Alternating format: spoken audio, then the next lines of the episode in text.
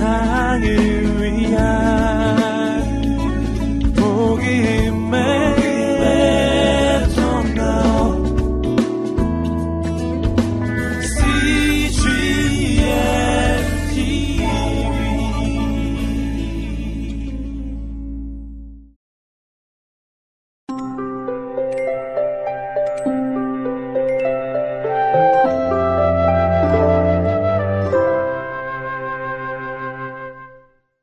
82일 누가복음 24장 요한복음 20장 말씀입니다. 40. 엠마오로 가는 두 친구 누가복음 24장 그날은 일요일 오후였어. 예루살렘에서 조금 떨어진 곳을 두 사람이 터벅터벅 걸어가고 있었단다. 두 사람 중 한 사람은 글로바라는 사람이었어. 다른 한 사람의 이름은 성경에 나오지 않아.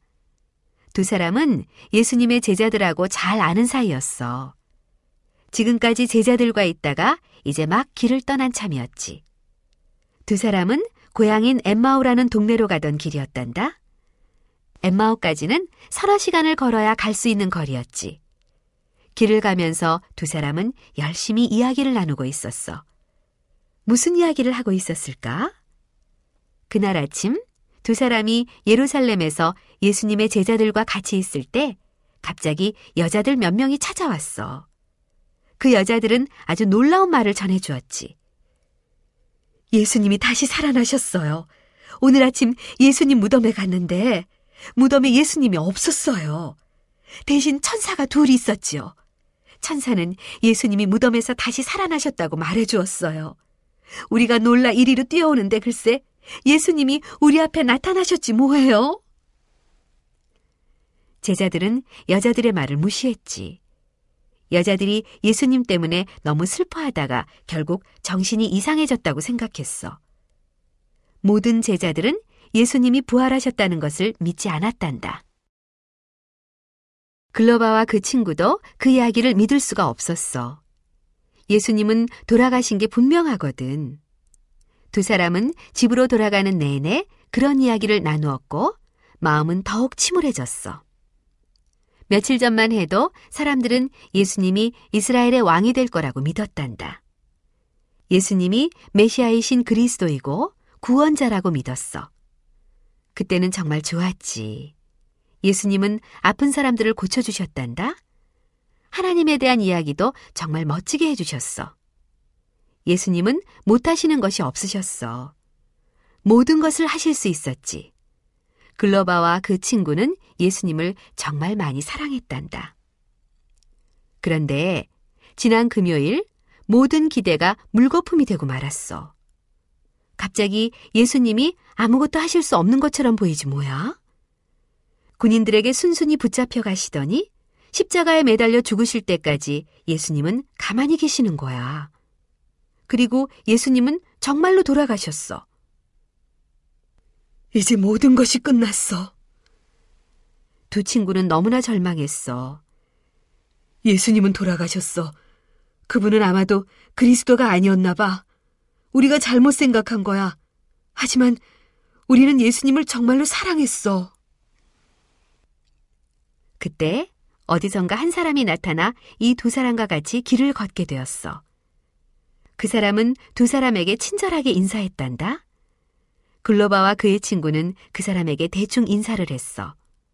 그 사람을 자세히 쳐다보지도 않았어. 너무 마음이 슬퍼서 낯선 사람과 이야기를 나누고 싶지 않았거든.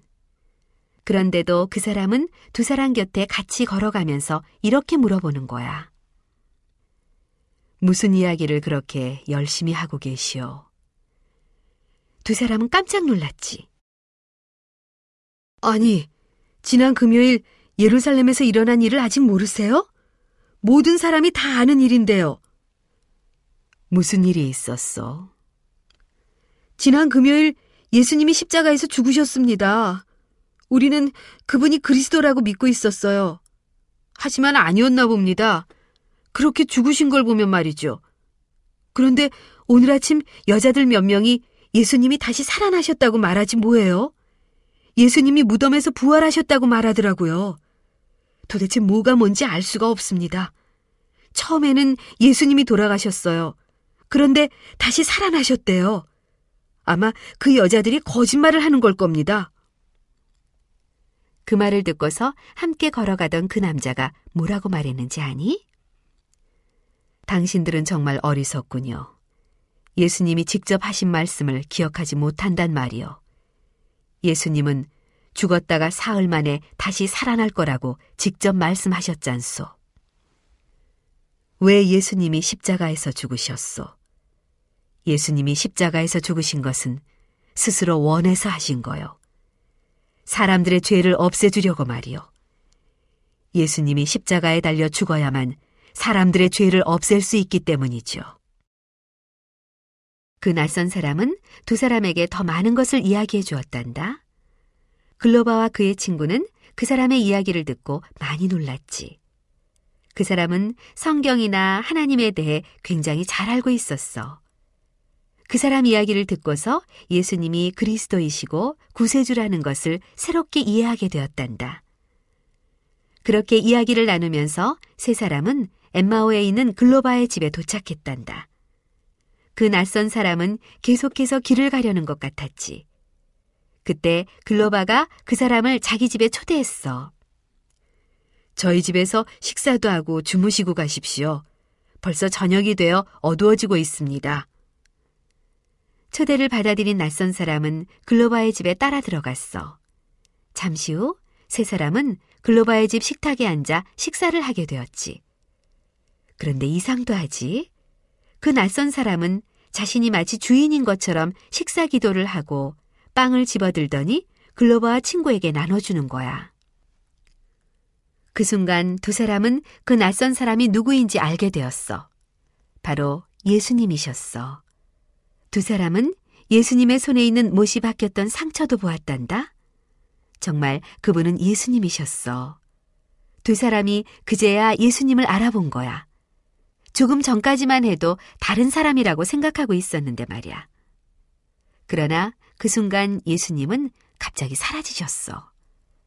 두 사람은 예수님이 어디로 사라지셨는지 찾을 수가 없었어. 이럴 수가. 이제야 예수님을 알아봤는데 이렇게 금세 사라지시다니. 하지만 두 사람은 그 일로 더 이상 슬퍼하지 않았어. 예수님이 살아나셨다는 것을 확실히 알게 되었거든. 예수님이 우리와 같이 걸어오시는 내내 우리는 예수님을 알아보지 못했어. 하지만 주님이 우리에게 직접 말씀을 해주셨던 그때 우리 마음이 점점 기쁘고 즐거웠던 이유를 이제야 알겠어. 우리 당장 예루살렘으로 돌아가 제자들에게 예수님을 만났다고 전해주세. 글로바와 친구는 자리에서 벌떡 일어나 예루살렘으로 되돌아갔단다. 이윽고 두 사람이 예루살렘에 도착했을 때는 이미 한밤중이었어.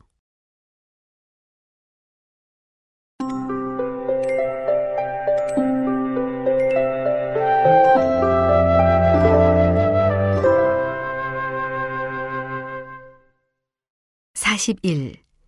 예수님의 부활을 믿게 된 제자들.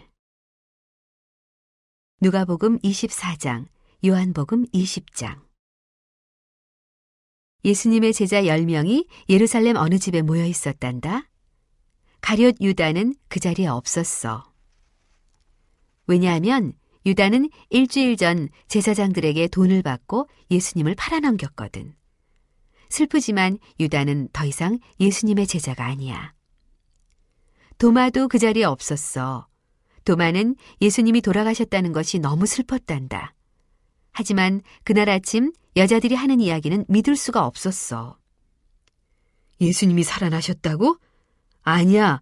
그건 불가능해. 사람들이 너무 슬픈 나머지 그런 헛된 말을 지어낸 거야. 도마는 더 이상 그런 이야기를 듣고 싶지 않았어. 그래서 다른 곳으로 가버렸지. 그렇게 유다와 도마가 빠지고 제자 10명이 함께 모여 있었단다. 하지만 조금 전까지 슬퍼하던 것과는 달리 조금씩 기운을 차리고 있었지. 왜냐하면 예수님이 다시 사셨다는 사실을 믿기 시작했거든. 어떤 이유로 예수님이 다시 살아나신 것을 믿게 되었을까? 베드로는 그날 오후에 자기가 예수님을 만나 이야기를 주고받았다는 것을 얘기해 주었어. 베드로는 처음에 다른 제자들보다 갑절은 슬펐단다. 며칠 전 자기가 저질렀던 큰 잘못 때문이었어. 예수님이 목요일 저녁 군인들에게 붙잡혀 가셨을 때 베드로는 세 번이나 예수님의 제자가 아니라고 말했잖아. 예수님을 전혀 모른다고 세 번이나 말했지. 군인들이 자기까지 잡아갈까봐 겁이 나서 거짓말을 한 거야. 베드로는 그 일을 정말로 후회했단다. 예수님을 정말로 사랑했거든. 하지만 엎질러진 물은 다시 담을 수 없는 법. 예수님은 빌라도에게 끌려가셨고 십자가에 매달려 돌아가셨어. 그런데 3일째 되는 오늘 오후 베드로의 슬픔과 후회가 모두 사라졌어. 살아나신 예수님이 베드로에게 나타나셔서 함께 이야기를 나누셨단다. 베드로는 자기가 거짓말을 한 것에 대해 진심으로 후회한다는 말도 했어. 그리고 예수님을 정말로 사랑한다는 말도 했지. 예수님은 모든 것을 용서해 주셨단다. 이제 예수님과 베드로 사이의 문제는 해결되었어.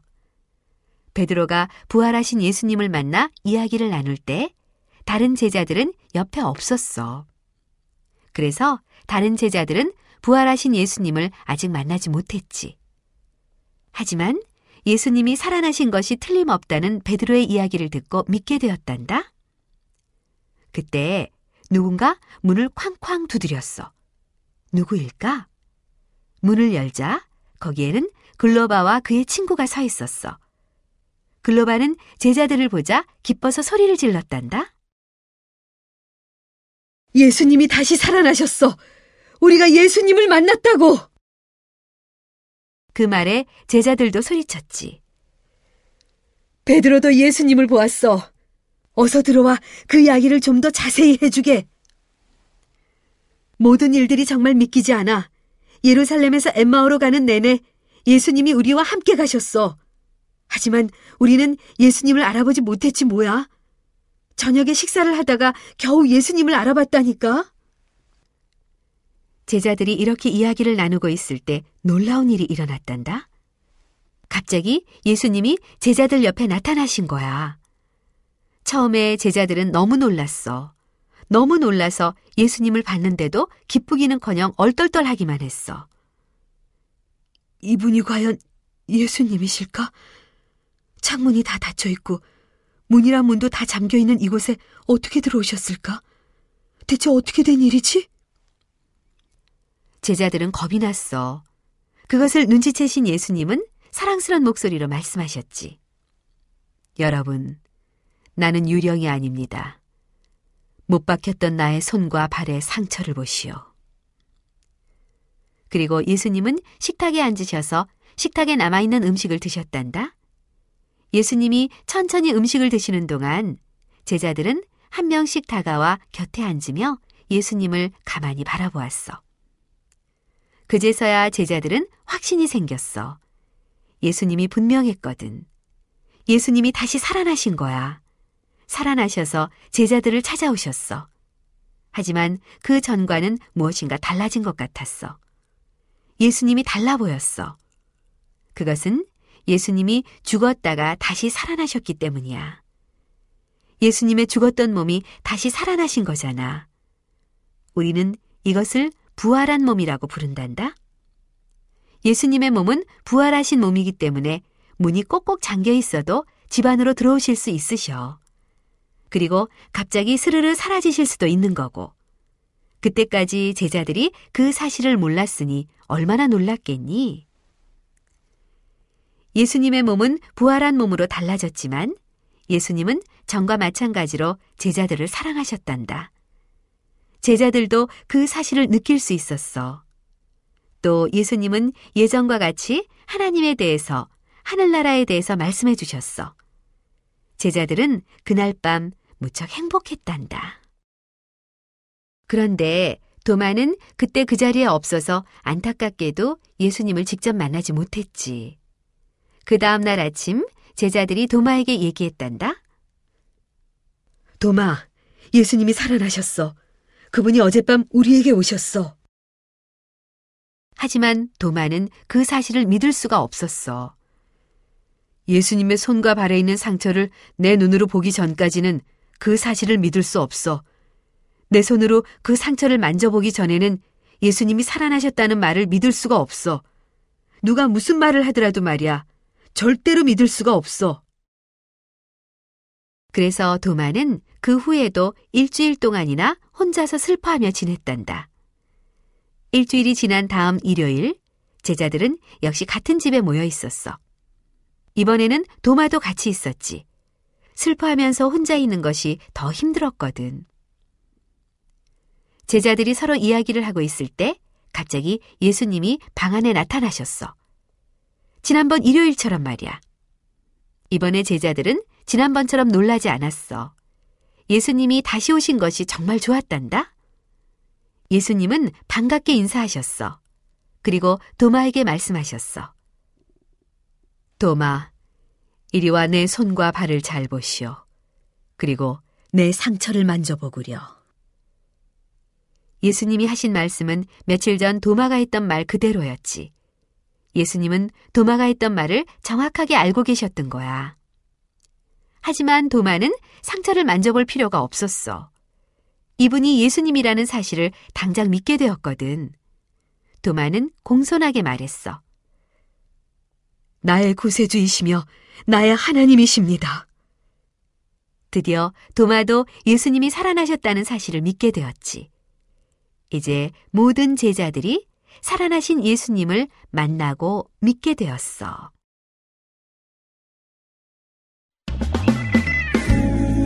세상을 위한 복음의